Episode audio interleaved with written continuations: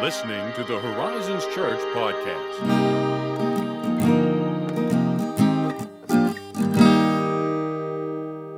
Hello. Hello. That was very robust. Yeah. Had the nice drawn out effect. I'm more caffeinated. I'm more present emotionally. I'm equally present physically as I was previously.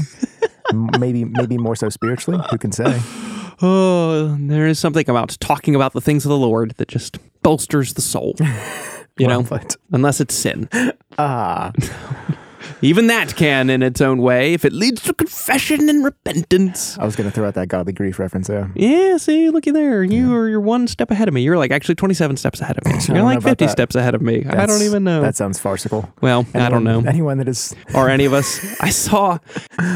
R.C. Sproul, great teachers and theologians of our time. It was a compilation video, and he was teaching at a conference, and he had two guys up on the stage with him. He had one on the far left end and one on the far right end. Mm-hmm. And he was like, the far left end represents, you know, the most degenerate sin, separated from God, etc. Mm-hmm. And then you have on the far right, this represents like Jesus, you know, who as perfect God-man represents absolute purity and obedience and holiness. And so he brought up one of his friends and he's like, now I'm going to have my friend here represent the Apostle Paul.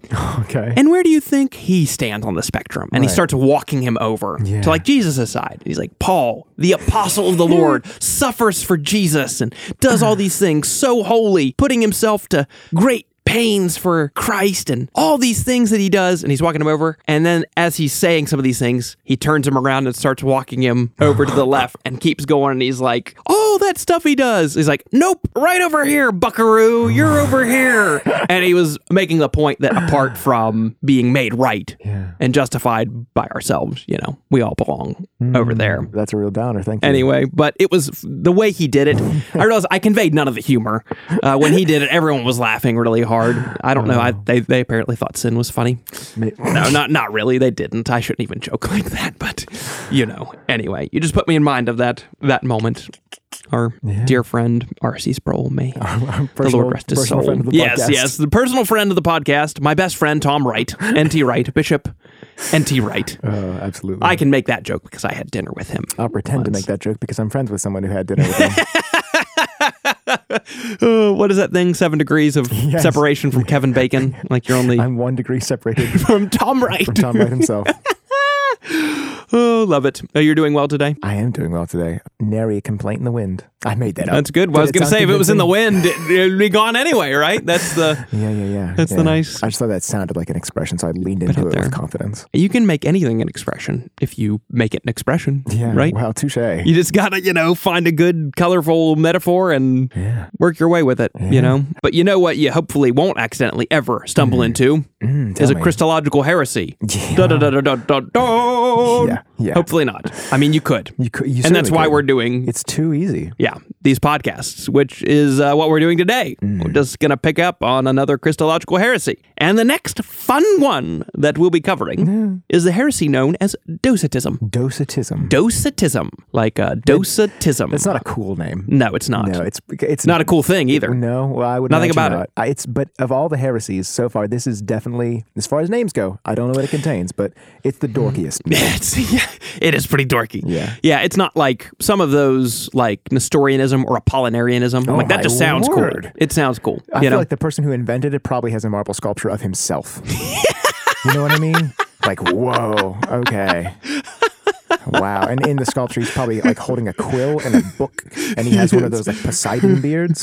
He does, and he's like looking up, you know, to the heavens. You know, he's got like a big old mitre on top of his head. Yes. Yeah, probably no. But docetism is dorky. Yeah, it is. In every way, shape, form, and fashion. So docetism in name, we'll just get that out of the way because you're like, what in the world does that mean? Mm-hmm. Well, it comes from the Greek word dokeo, which means to seem or to appear.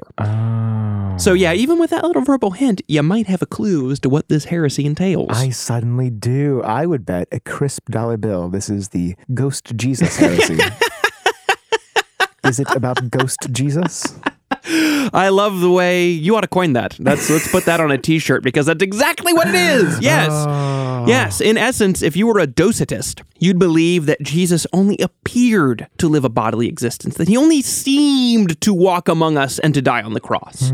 But of course, in reality, he did no such thing, was not walking among us. He did not die on the cross, physically speaking, at least, you know. And so this is a bit similar to Gnosticism, right? If you're thinking like, wow, this just sounds like Gnosticism. Yeah, it's similar, especially in that it reflects a bad dualistic understanding of the world, where again, physical matter, bad, immaterial, spiritual world, good. And that's it. Right. So yeah, similar there. But it is different from Gnosticism in that it doesn't have a wildly different cosmology. And that is important. It does play out. There's no pleroma of aeons or anything like that. So rather, Docetism holds that Jesus is truly divine. Okay. It just denies his true humanity. Oh, okay. For a minute, I thought it would be less complicated. Until the end of that sentence.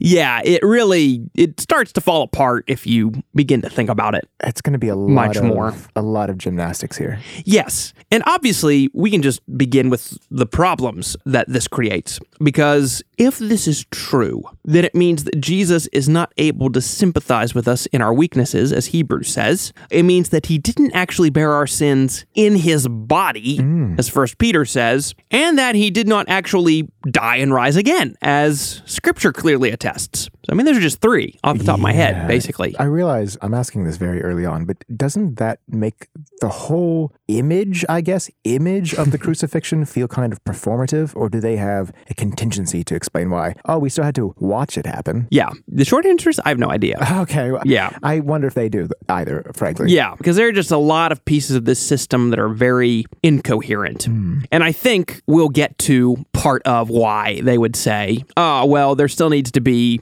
some crucifixion pseudo-event, right? You know, whatever that is. It's difficult for us to even talk about it because I'm like, you're a Docetist, how do you even frame that? But let's begin here, and we'll come back to that in a moment. In short, if Docetism is true, we have been misled by Scripture when it says that Jesus hungered, thirsted, and ate, and drank, and felt pain, and wept, and all those things, which is bad enough. But the most important implication of all that is that we cannot be saved. Because as Paul says, if Jesus did not actually die on the cross and rise again, but only rather seemed to do those things, then as 1 Corinthians says, we are still dead in our sins, and we might as well party on till our flesh buckets expire. Yeah.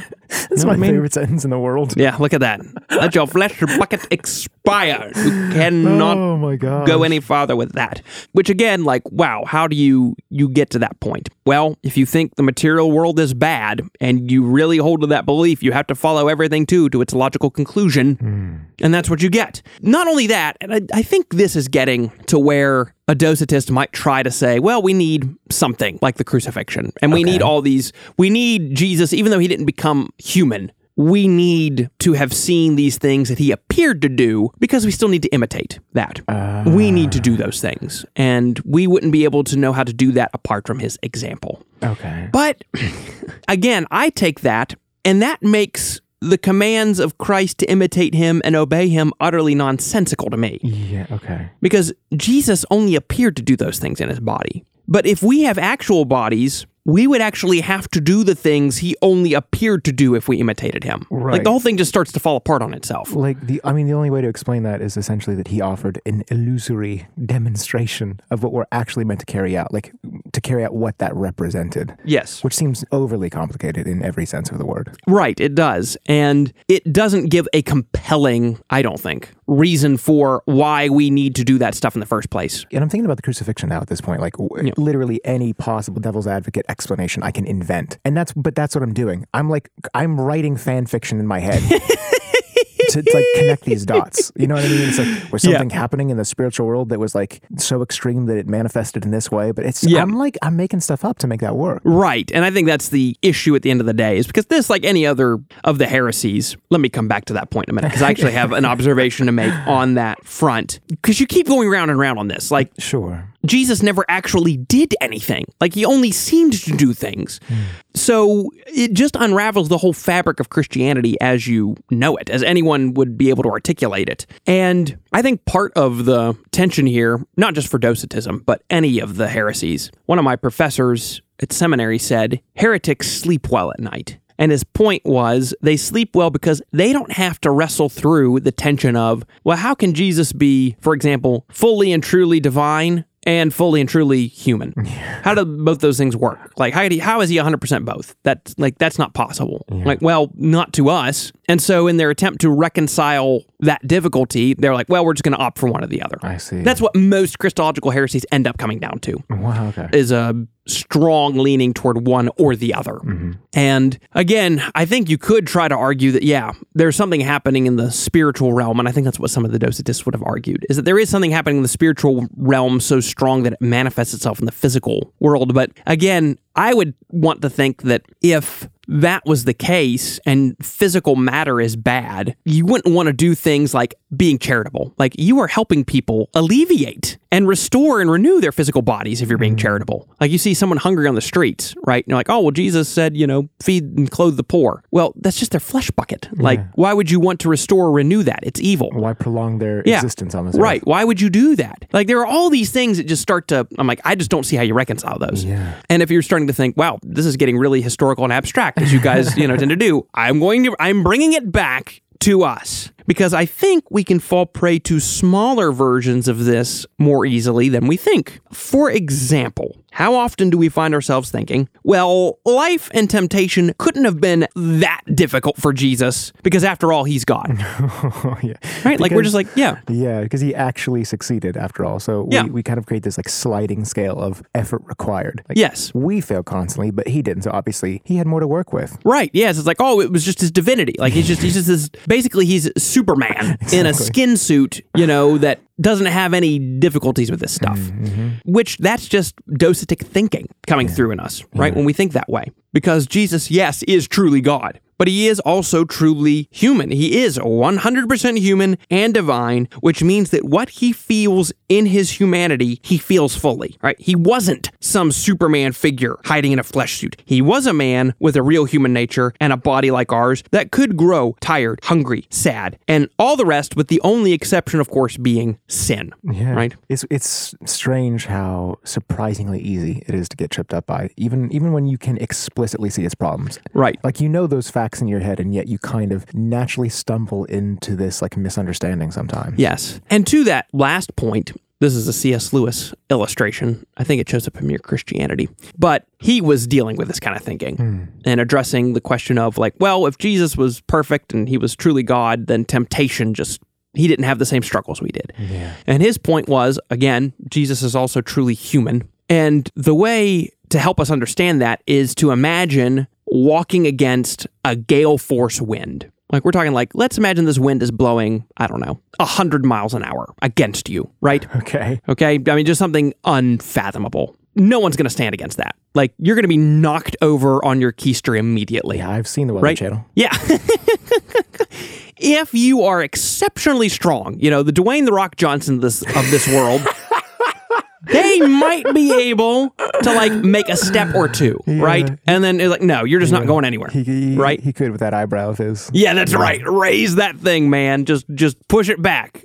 Eat your 27 pizzas and go for it.